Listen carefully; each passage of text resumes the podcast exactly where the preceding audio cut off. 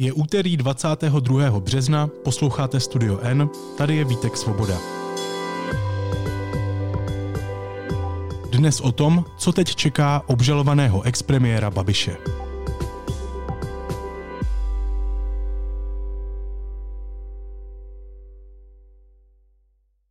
Dobrý den, pane předsedo. S vámi nebudu mluvit, pane. Zaschledanou. Prosím, Já s vámi nebudu mluvit. já jsem se vás jenom chtěl zeptat na já tu... My s vámi máme nebudu mluvit. nějaké poradí tady. Pardon? Tak jestli vás můžeme poprosit. pane Moláček. Já jsem se vás jenom chtěl zeptat na to dnešní rozhodnutí státního... Nechcete se k tomu vyjádřit? Já jsem se vyjádřil na četli. Bývalý premiér Andrej Babiš a někdejší manažerka farmy Čapí hnízdo Jana Naďová nejspíš půjdou k soudu. Státní zástupce Jaroslav Šaroch je oba obžaloval. Co nakonec v kauze rozhodlo, budu si o tom povídat s reportérem a reportérkou deníku N Janem Moláčkem a s Díšou Pokornou. Vítejte, ahoj. Ahoj, hezké odpoledne. Ahoj.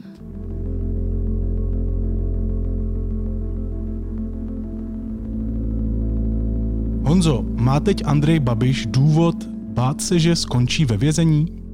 Tak určitě ho má o něco větší, než ho měl ještě včera nebo předevčírem, protože samozřejmě obžaloba je seriózní právní krok, který znamená s velkou pravděpodobností, že Andrej Babiš a Jana Naďová skutečně skončí před soudem, kde budou muset tu kauzu vysvětlit, případně e, prokázat svou nevinu. A to je samozřejmě e, věc, která je veřejná, která je veřejně sledovatelná a je to už úplně něco jiného než to trestní stíhání. Takže já si myslím, že ten krok Andrej Babišovi rozhodně radost neudělal. Ono to konec konců bylo znát i z jeho e, z té jeho oficiální reakce, kterou si napsal na Facebook a kterou řekl i některým médiím, deníku N tedy ne, protože s deníkem N se odmítl bavit, ale, ale i z toho, co jsme od něj slyšeli, tak eh, můžeme usuzovat, že rozhodně to pro něj nebyl příliš pozitivní den.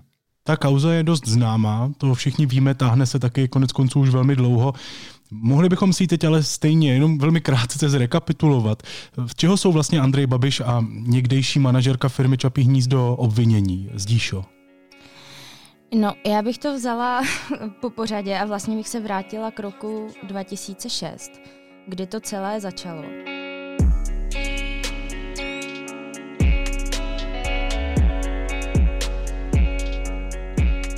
Ten rok 2006 byl důležitý proto, že firma Imoba, která spadá pod Agrofert, který vlastní Andrej Babiš, tak získala pozemky nedaleko Prahy, kde později měla stát farma Čapí hnízdo. Potom je důležitý rok 2007, kdy firma Agropelhřimov, která spadala pod Agrofert, tak se přejmenovala na farmu Čapí hnízdo. A od té doby tajila své akcionáře, takže vlastně nebylo jasné, kdo tu firmu vlastní. V roce 2008 pak farma Čapí hnízdo získala 50 milionovou dotaci na výstavbu farmy a v roce 2010 se poté farma otevřela. O tři roky později pak Andrej Babiš slavil vítězství ve volbách, eh, tvrdil, že s farmou nemá nic společného a ten rok Agrofert koupilo společnost farmu Čapí hnízdo. Důležitý je rok 2014, kdy začal platit zákon, který zakazoval anonymní akcie na majitele. A to bylo problematický pro farmu Čapí hnízdo, protože ta anonymní akcie na majitele měla. No, takže vlastně v roce 2014 uh, farma Čapí hnízdo zanikla a uh, spadala pod Imobu a v roce 2015 začíná policie prověřovat to podezření, že došlo při výstavbě farmy Čapí hnízdo k dotačnímu podvodu. Moje dcery jezdí od dětství na koni.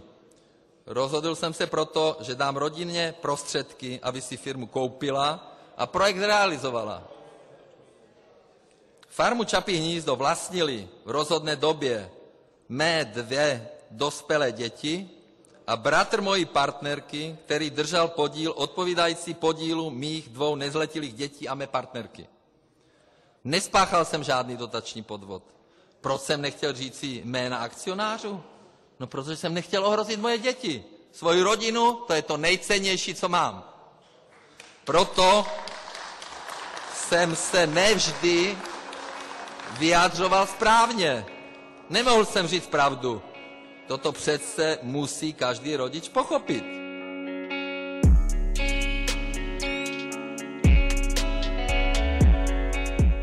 A vlastně ten rok 2016 je důležitý v tom, že Andrej Babiš poslancům říká, že farmu Čapí hnízdo v tu dobu, kdy získávala dotaci, tak vlastnil jeho syn a dcera a bratr jeho partnerky Moniky.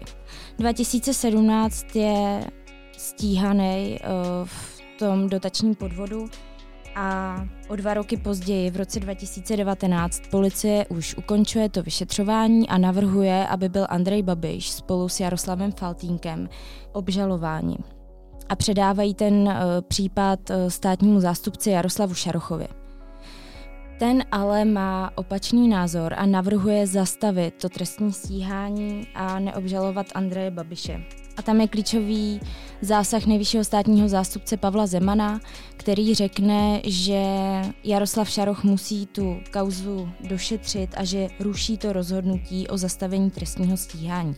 A to je prosinec roku 2019 a od té doby se ten případ táhl až do dnes kdy Jaroslav Šaroch v pondělí řekl, že eh, někdejší manažerka je obžalovaná z toho, že se přímo dopustila dotačního podvodu, protože to byla právě ona, která podávala žádost o tu dotaci. A potom Andrej Babiš je obžalovaný z toho, že Naďové k podvodu napomohl.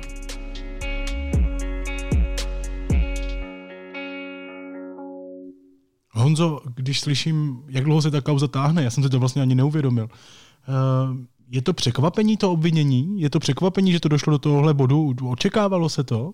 No, já bych se přiznal, tak sám za sebe už vlastně ani nevím, co jsem očekával, protože ta kauza se skutečně táhla tak strašně dlouho a provázely tak podivné okolnosti, že nějaký typ, jak to nakonec dopadne, byl velmi, byl velmi, velmi těžký. Já osobně si myslím, že kdyby byl Andrej Babiš stále premiérem, tak by ta obžaloba nepadla. Myslím si, že tady trošku vidíme ten vliv toho, že Andrej Babiš přišel o část své moci, o velkou část své moci a prostě eh, to podle mého názoru přispělo k tomu, že to vzalo takový jako normální běh, protože musíme si uvědomit, že ta kauza je natolik jasná, ty důkazy jsou natolik eh, známé, konec konců v médiích jich celá řada proběhla. Zkrátka dobře, ten podnik byl účelově vyveden z Agrofertu tak, aby se tvářili jako malý, patřící někomu, s kým Andrej Babiš nemá nic společného, inkasoval těch 50 milionů a pak, až uplyne nějaká doba, po kterou ten podnik musel zůstat prostě malý a, a, a mimo Agrofert, tak se zpátky do toho Agrofertu vrátil. A že tohle proběhlo, o tom nejsou sebe menší pochyby. To máme prostě na stole tolik důkazů za ta léta zhromážděných, že to je prostě úplně jasné. Čili já si myslím, že kdyby byl podezřelým kdokoliv jiný než Andrej Babiš, tak ta kauza je u soudu dávno. Jo, s jakým výsledkem těžko říct, ale minimálně by se tím soud zabýval a ty důkazy posoudil. E, to se v této kauze nedělo, protože tam neustále e, Šaroch si chtěl opatřovat nějaké další důkazy na věci, které dávno byly jasné a zkrátka dobře, bylo to velmi podivné. Když k tomu ještě přičteme tu naprostou mlčenlivost, kdy to e, státní zastupitelství prostě nezdělovalo absolutně vůbec nic, ke všemu se novináři museli dostávat e, velmi složitou cestou, no tak to samozřejmě vůbec nepřispívalo k jakékoliv transparentnosti a vůbec to nepřispívalo k nějakému přesvědčení, řekl bych, větší části veřejnosti, že ta kauza probíhá standardním způsobem. Takže, abych se vrátil k té tvojí otázce, jestli je to překvapení nebo není. No, já si myslím, že dnes už to takové překvapení není, protože skutečně teď ještě předstírat, že nemáme dostatek důkazů na to, aby Andrej Babiš je vysvětlil před soudem, to už by bylo opravdu asi neobhajitelné. Takže já jsem spíš čekal, že to, že to skončí takhle, že skutečně ta obžalba podána bude a Andrej Babiš bude muset k soudu. Co teď tedy těm obviněným eh, Janě Naďové a Andreji Babišovi hrozí? Jaké tresty jim hrozí, Zdíšo? Teď se vlastně bude zhruba tři měsíce čekat na, na to, než soud uh, řekne, kdy bude hlavní líčení v té kauze. A Andrej Babišovi i paní Naďové hrozí až deset let vězení.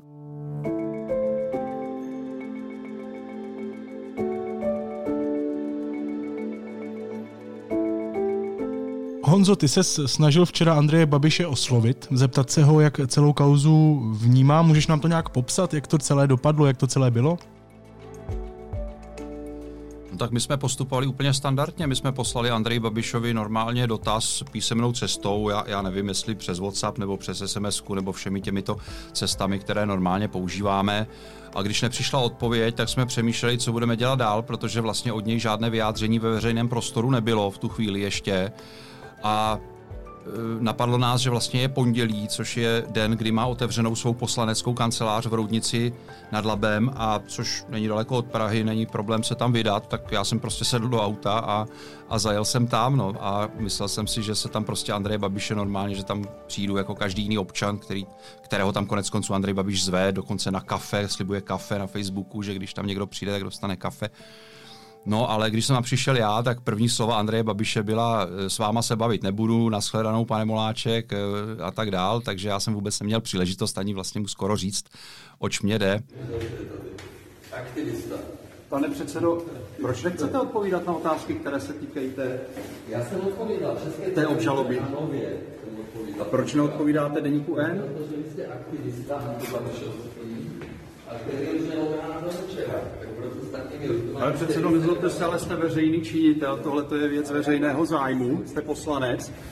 Neměl, neměl, není legitimní se vás na to ptát od novinářů? jsem vám odpověděl. Jste mě neodpověděl. Já jsem měl rozhovor s Novou a s Českou televizí. Ale já jsem, se vás, já jsem se vás chtěl zeptat na vaši reakci, chtěl jsem se vás zeptat na kodex vašeho hnutí. Eh, což, což mě samozřejmě nebylo úplně eh, jako příjemné a rozhodně jsem se s tím nehodlal smířit, takže jsem tam čekal ještě nějakou dobu, mezi tím teda přijeli další novináři, s kterými se Andrej Babiš normálně bavil, to byla televize, Nova Česká televize, s těmi, s těmi normálně ty pust, pustil dovnitř a, a, a něco jim řekl.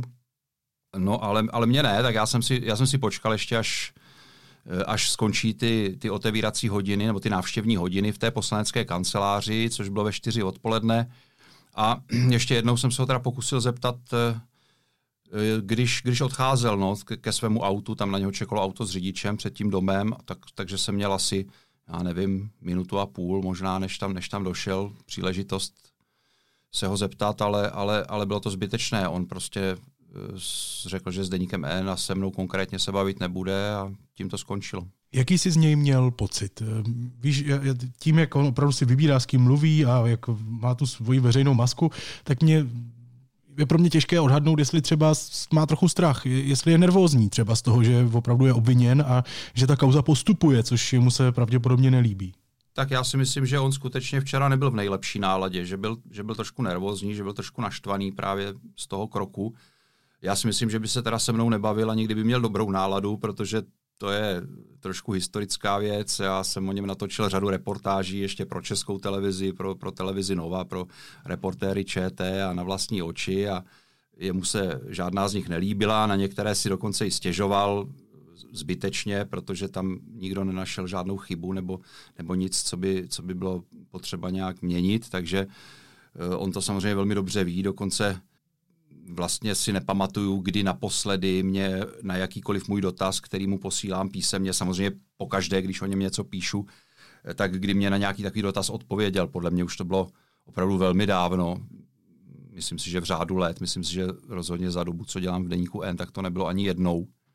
Takže, takže eh, to asi úplně nesouviselo s tím, že měl včera špatný den, ale, ale asi to k tomu trochu přispělo. No. To je, to je zajímavé, ty, tenhle ten trend politici, kteří se rozhodnou, že nebudou mluvit s některými novináři. To je opravdu, jako, já jsem vždycky z toho úplně zmatený, co se těm lidem honí hlavou, že si řeknou, že s tímhle člověkem nebudou mluvit, jak kdyby nebyli ve veřejné funkci. Já to taky nechápu, já jsem to konec konců Andrej Babišovi připomněl, že je veřejný činitel, že já jsem novinář, že mám legitimní otázku, která je, se týká věcí veřejného zájmu, takže eh, a on je veřejný činitel, takže, takže tam jako nevidím žádný důvod. Navíc on nemá žádný důvod eh, mě nějak odmítat. Já, on, on prostě nemá žádnou legitimní stížnost proti mně.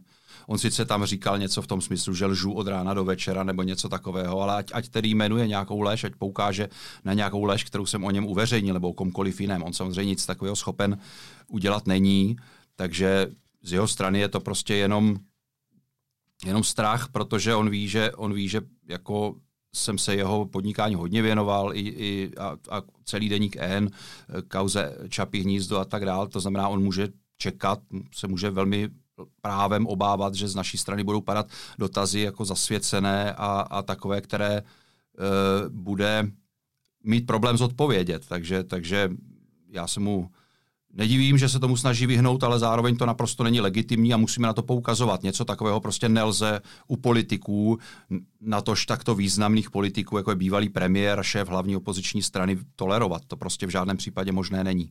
Abychom to měli úplné, jak jsme si říkali, druhou obviněnou je tedy Jana Naďová. Zdíšo, řekni nám prosím, jaká má být její role v tomhle celém případu? Tak Jana Naďová v tomto případě byla klíčová, protože to byla právě ona, která je podepsána pod tou žádostí o udělení 50 milionové dotace. Uh, ona tehdy zastávala post místo předsedkyně představenstva a zároveň teda byla podepsána pod tou žádostí. Uh, a Naďová posléze přešla na post místo předsedkyně dozorčí rady a v roce 2011 se ale z Agrofertu úplně stáhla, ale nakonec za Babišovo hnutí získala post náměstkyně primátora v Jihlavě. A ona, když vlastně jsme se jí včera ptali, co říká na to, že eh, je teda obžalovaná, stejně jako Andrej Babiš říkala, že s tím vlastně nesouhlasí, eh, že to je faul a prostě to popírá.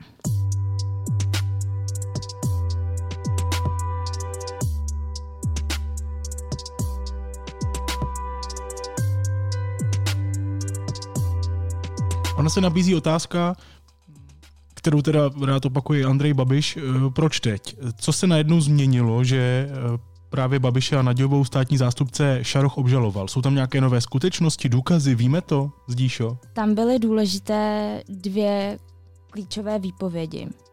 A jedna od Andreje Babiše mladšího, syna expremiéra Babiše, který byl jedním z těch majitelů té firmy Čapí hnízdo.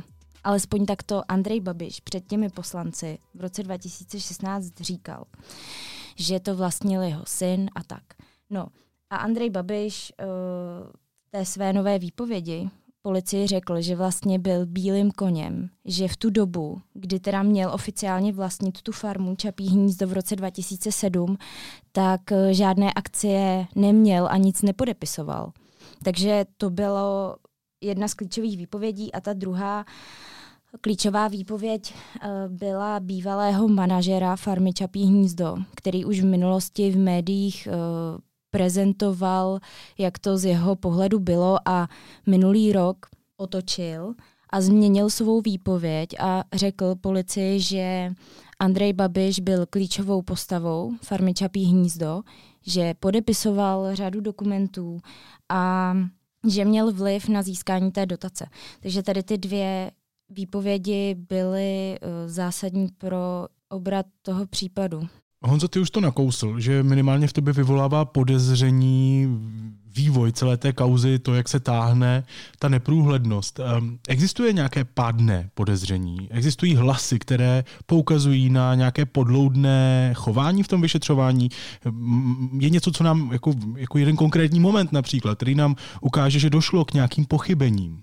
No tak já si myslím, že už samo o sobě je hodně podezřelé, když musí nejvyšší státní zástupce v takto ostře sledované kauze po mnoha a mnoha letech práce svého podřízeného státního zástupce Šarocha změnit jeho finální rozhodnutí. To přece nedává vůbec smysl. Ten člověk přece je kompetentní státní zástupce, teď mluvím o Jaroslavu Šarochovi, který na tom strávil nekonečně času a on pak přijde s rozhodnutím, které musí jeho nadřízený změnit. Jo, e, asi k tomu dochází v nějakých případech, ale e, tohle je ostře sledovaná kauza, na které zásadním způsobem závisí důvěra v právní stát v České republice a státní zástupce, který na to dostane, znovu to opakují, prakticky neomezený čas. Nemusí dělat nic jiného, věnuje se jenom tomuto. Tak odvede takovouto práci, kterou musí jeho nadřízený prostě smést ze stolu a říct, ne, tak takhle ne, znovu. Jako kdyby nic jiného se nestalo v té kauze podezřelého, tak už jenom tento moment přece musí jasně člověku začít vrtat hlavou. Aspoň mě teda, mě teda by začal. Já nevím, nechci samozřejmě nikomu nic podsouvat, ale přijde mi to prostě hodně podivné. Jako ty průtahy, když se o nich bavíme, takže tam je potřeba říct, že vlastně ta kauza byla dvakrát zastavená, protože uh, vlastně dvakrát musela poslanecká sněmovna vydávat Andreje Babiše a předtím ještě Jaroslava Faltínka k trestnímu stíhání. Že jo? A tím, že vlastně byly dvakrát volby, tak potom získali poslaneckou imunitu a vlastně ten proces musel běžet znovu. Takže to taky uh, udělalo určité průtahy a potom také to, že ta kauza je prostě stará. Jako stalo se to v roce 2007 a 2008. A jako Šaroch je vlastně známý tím, že je uh, trošku pomalejší a takový hodně váhavý a vlastně vedl vyšetřování proti tehdejšímu premiérovi. No. Tak uh, množí se i hlasy, že vlastně to chtěl mít všechno nepřůstřelný, ale přesně jak říkal Honza, jako je to takové zvláštní. No. Honzo, ty hezky řekl, že to je velmi exponovaná kauza, která možná v mnoha lidech narušila nějakým způsobem důvěru v právní stát. Dá se říct, že to, nebo respektive to protahování, její průběh, Dá se říct, že tedy to, že došlo k obžalobě, ta aktuální situace nám nějak jako rovná ten pocit, tu představu o tom, jak, v jakém stavu je náš stát, co se týče práva? Já si myslím, že ta obžaloba to určitě do značné míry zlepší, ale ne úplně. To je totiž věc, kterou si asi každý bude interpretovat už v intencích toho, jak se na tu kauzu díval doteď. Ti, kdo jsou přesvědčeni o tom, že tady došlo k, ne, k neodůvodněným průtahům a že ta obžaloba měla být podána už dávno, tak to samozřejmě budou kvitovat, že tedy konečně se tak stalo. Ti, kteří mají pocit, eh, že je pravda to, co tvrdí Andrej Babiš, tedy že to je politický nějaký proces nebo politická kauza, tak, tak budou mít pocit, že toto je prostě jenom další, další politický krok proti, proti Andreji Babišovi. Čili tady si myslím, že ta obžaloba samotná na tomhle až tak moc nezmění. Co my potřebujeme, co my konečně v téhle kauze potřebujeme? Potřebujeme jasno, potřebujeme, aby transparentně, veřejně se probrali všechny důkazy, aby k ním se mohl vyslovit každý, to znamená jak Andrej Babiš, tak e, obžaloba a prostě nezávislý soud je transparentně zvážil, vydal rozsudek podložený nějakým odůvodněním, které si každé bude moci přečíst a bylo jasno.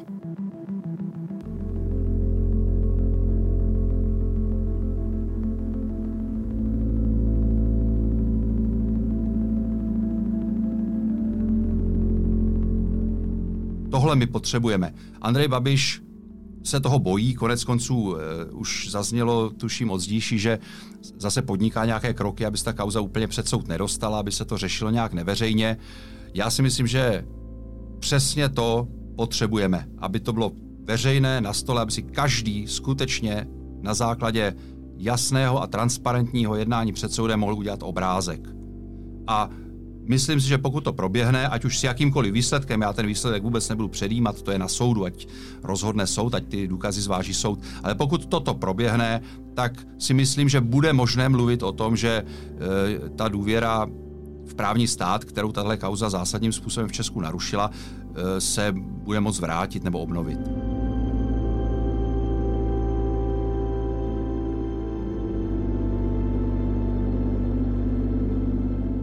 Honza to nakousl, Zdíšo, četl jsem tvůj text. Eh, řekneš nám, jakou strategii teď eh, Andrej Babiš a jeho obhajoba zvolí? Víme to? Tak jeho advokáti, uh, Josef Bartončík, ten teda zastupuje Janu Naďovou a Michal Bartončík zastupuje premiéra, tak eh, nám řekli, že podají návrh na předběžné projednání obžaloby. To teda mohou udělat až poté, co se seznámí eh, s částí té obžaloby, což by mělo být do tohohle pátku a poté počítají s tím, že příští týden by podali ten návrh. Co vlastně znamená předběžné projednání obžaloby? Znamenalo by to, že by neproběhlo soudní líčení, nebo co, co by to v praxi znamenalo?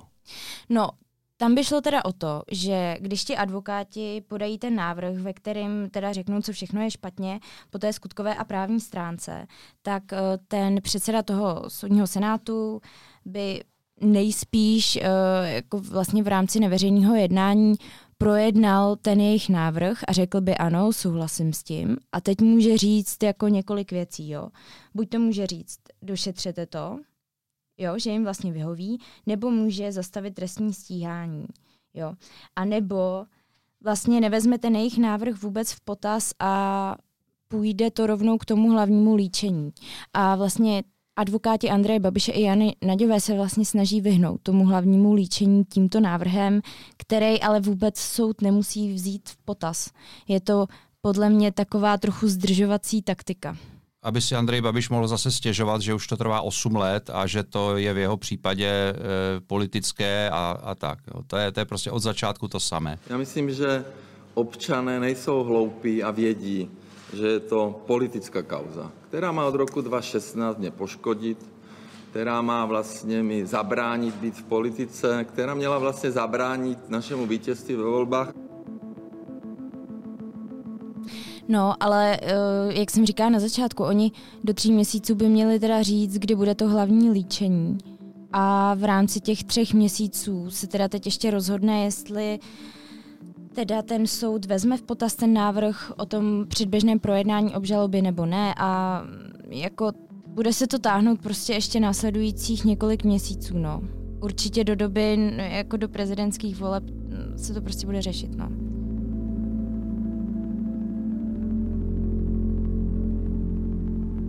Možná Andrej Babiš nechce stát před soudem, ať už by dopadl jakkoliv, i kvůli tomu, že se šušká, není to oficiálně potvrzeno, že by se chtěl stát příštím českým prezidentem.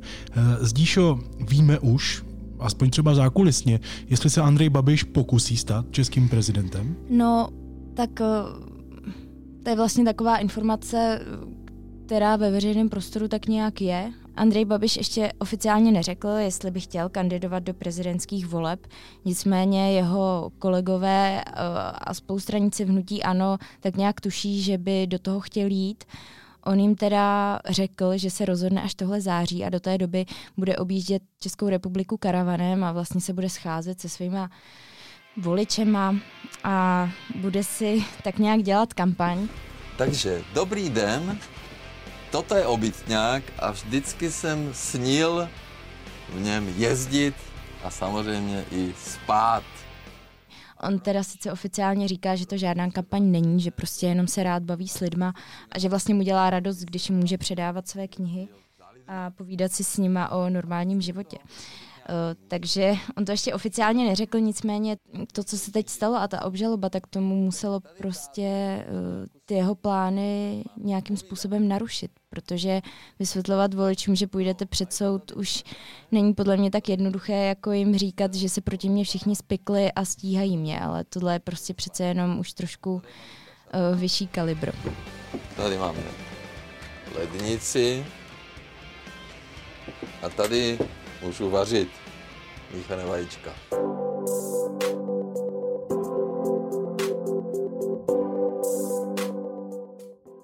Právě to je moje další otázka, asi na Honzu.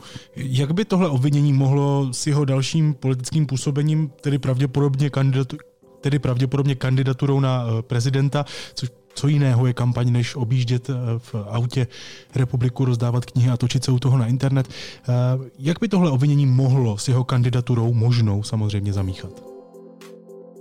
No tak to je věc, kterou si myslím, že Andrej Babiš právě teďka velmi eh, pečlivě zvažuje a bude ji zvažovat v následujících dnech a týdnech a měsících. Eh, jsem přesvědčen o tom, že tady tahle ta zdržovací taktika s nějakým předběžným projednáním obžaloby eh, souvisí tady s tím, on se prostě bude snažit ten soud, pokud teda nějaký soud někdy začne, tak ho odložit, odvrátit za každou cenu minimálně teda do té doby, než bude mít možnost kandidovat v těch prezidentských volbách. To znamená, což, což, se mu, což se mu může docela dobře podařit. A v takovém případě, pokud se mu to skutečně podaří, pokud skutečně zůstane tady u tohohle kroku, tak si myslím, že bude platit zhruba to, co jsem říkal v té předchozí odpovědi. To znamená, ano, padla obžaloba, je to e, vážnější, než, než to bylo v, v té fázi toho pouhého, nebo teda v úvozovkách pouhého trestního stíhání, ale pořád ještě se to dá těm vlastním voličům vysvětlit jako uh, politická objednávka, jdou po mně, nechtějí, abych uh, usedl na hradě, udělají všechno a tak dále a tak dále. Já od samého začátku jsem nepochyboval, že nenechám v tom moji rodinu. Ta je pro mě důležitější než celá politika. A je to prasárna a svinstvo. Celý případ Čapího hnízda. Mafie, která rozkrada miliardy, nechce zlikvidovat. A to je všechno. Tak neříkejte, o čem jsem uvažoval. Já to vím nejlíp. A pokud by tedy skutečně nastala ta eventualita, že by Andrej Babiš stanul před soudem a ten soudce vážně začal zabývat tou kauzou v době nějaké prezidentské kampaně, tak to si myslím, že už by Andrej Babišovi uškodilo opravdu hodně, protože prostě e, člověk, který stojí před soudem a musí vysvětlovat veřejně tam prostě nějaká obvinění, důkazy, které proti němu směřují, tak to už opravdu nevypadá dobře. Samozřejmě Andrej Babiš už nás přesvědčil v minulosti, že je schopen vybruslit zleda z čeho a nejen on, takže ani v takovém případě bych si nějaký výsledek netroufal typovat, ale že by to byla komplikace, to je myslím jasné i jemu. Je to asi trošku jiný pultík, než který by si prezidentský kandidát představoval, to rozhodně ano. Um, a víme, kdo bude Andreje Babiše a Janu Naděvou soudit? Známe jméno soudce, kdo, co je to za osobnost? No podle všeho by ho měl soudit soudce Jan Šot který je známý mimo jiný tím, že v prvním kole odsoudil exministra Víta Bartu v kauze údajného uplácení poslancům. Je známý tím, že se s tím moc nemaže takže eh, bude zajímavý, jak eh, vlastně bude postupovat v případě Andreje Babiše a Jany Naďové. On, Andrej Babiš, by mohl mít problémy už teď. Eh, pokud to správně chápu, tak jeho obvinění a setrvání v hnutí a ve funkci poslance, jak se odporuje stanovám nebo nějakému morálním kodexu hnutí ano. Nebo, nebo se pletu, Honzo? No, nepleteš se v tom, že to skutečně odporuje, ale pleteš se v tom, že by s tím mohl mít nějaké problémy. Protože Andrej Babiš rozhodně nebude mít problémy s žádným kodexem hnutí ano. Musíme si uvědomit, že veškeré stanovy a veškerý kodex a já nevím, co všechno, co v hnutí ano platí, bylo vymyšlené jenom proto, aby Andrej Babišovi umožnilo, aby tam mohl normálně fungovat jako předseda. To znamená, Andrej Babiš s tím rozhodně v hnutí ano žádné problémy mít nebude. Já se omlouvám, že možná posluchači slyší, že se u toho trochu směju, když to říkám, ale, ale mně to skutečně přišlo komické, jako že by Andrej Babiš mohl mít problémy v hnutí ANO, které naprosto ovládá, které vlastní. Jo? Teď si, jenom si přeštěme ten článek, který vyšel v deníku N včera, reakce poslanců hnutí ANO na, na, na tu obžalobu vždyť ti lidé prostě všichni byli úplně skoprnělí a říkali, já nevím, já vlastně nevím, co si o tom mám myslet, já si o tom nic nemyslím, eh, pan předseda je určitě nevinný, určitě to prokáže, že to hnutí celé je jeho majetek, takže on rozhodně s žádným kodexem problém mít nebude. Ale, ale, samozřejmě, kdyby hnutí ano svůj kodex bralo vážně, tak by s ním problémy měl, protože on původně ten kodex zakazoval už jenom e, trestní stíhání nebo obvinění. No, když k tomu došlo, tak oni ho přepsali a přepsali ho tak, že teďka už eh, zakazuje tedy, nebo, nebo že by měl rezignovat na, na, na svoje funkce ten politik hnutí ANO, proti němuž je podána obžaloba pro úmyslný trestný čin nebo nedbalostní trestný čin spáchaný v souvislosti a ve spojení s výkonem veřejné funkce. Takže oni tam ještě doplnili to ve spojení s výkonem veřejné funkce. E, celé je to napsáno tak, aby se to dalo vykládat mnoha způsoby, ale myslím si, že můžeme mít stoprocentní jistotu, že hnutí ano, předsednictvo hnutí ano, nebo nějaké grémium, nebo co oni to tam mají, stoprocentně dojde k závěru, že Andrej Babiš v žádném případě ten kodex neporušil a žádný problém s tím mít nebude.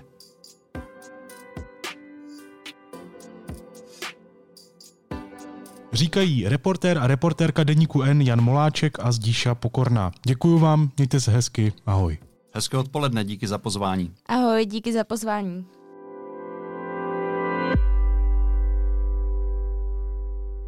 A teď už jsou na řadě zprávy, které by vás dneska neměly minout. Ruský soud poslal opozičního předáka Alexeje Navalného na 9 let do vězení. Uznal ho vinným z podvodu a pohrdání soudem, píše ruská agentura TAS. Advokáty Navalného zadrželi u věznice a policie je odvezla v Antonu, informoval z místa zpravodaj Nové gazety. Obžalovaný expremiér Andrej Babiš by měl podle právníků v souladu s morálním kodexem hnutí ANO opustit hnutí i politické funkce. Strana i její šéf ale porušování dokumentu odmítají. Kontroly prodejních cen pohoných hmot čerpacích stanic podle ministerstva financí neprokázaly potřebu regulace. Do České republiky přišlo z Ukrajiny od zahájení ruské vojenské invaze zatím kolem 300 tisíc běženců. Ve sněmovně to řekl premiér Petr Fiala a europoslanec Stanislav Polčák se vzdal advokátní odměny v kauze Vrbětice. Původně po obcích v jejím okolí požadoval na 8 milionů korun. Minister Rakušan jeho krok ocenil. A na závěr ještě něco, co mě zaujalo a možná by mohlo i vás. Pokud jste stejně jako my přehlcení špatnými zprávami, které se nás v posledních letech drží, je důležité se od nich někdy odtrhnout a odpočinout si. Ale to nebývá snadné. Mohla by vám pomoct animovaná oddechovka na Netflixu, která vás provede základy meditace. Jmenuje se Headspace Guide to Meditation, neboli Velký průvodce meditací. A je nadabovaná i do češtiny. Naslyšenou zítra.